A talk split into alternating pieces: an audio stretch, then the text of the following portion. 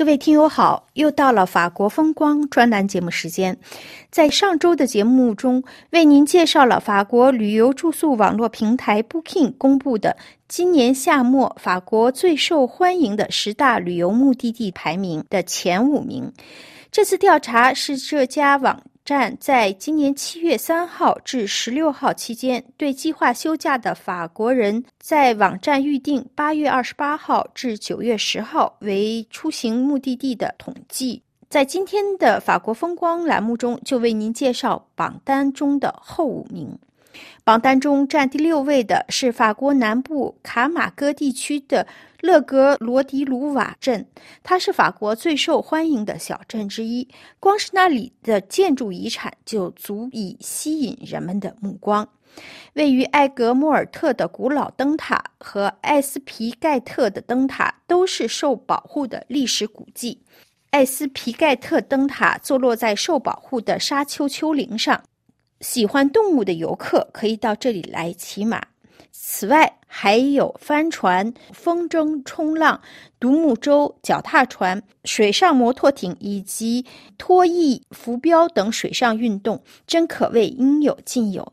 另一项水上活动是租船出海，与海有关的还有海洋水族馆，里面有鲨鱼、海狮、海豹、海龟和其他热带鱼。能让阖家出游的游客大饱眼福。榜单排名第七的城市是坐落在湖光山色之间的安纳西。鹅卵石铺就的街道，色彩柔和，风景如画的安纳西入榜一点儿也不足为奇。更何况在如诗如画的氛围下，这座被誉为阿尔卑斯山上的威尼斯小城还有更多的亮点，可以从老城散步到岛宫。沿途可以欣赏老城的房屋、拱廊和运河，绝对是一种观感享受。不过，作为法国东部上萨瓦省的首府，安纳西最引人注目的还是它拥有欧洲最纯净湖泊美名的湖泊。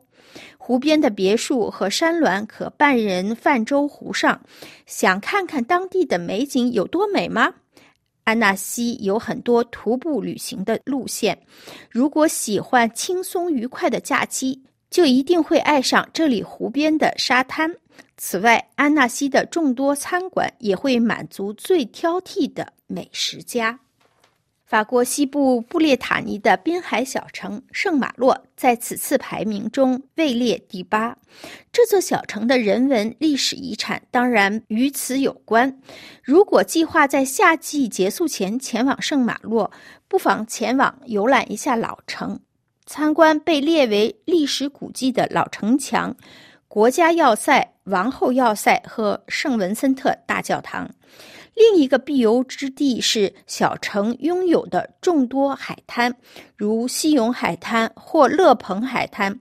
如果想恢复活力，去马鲁因海洋温泉浴场泡个澡，会让身心受益。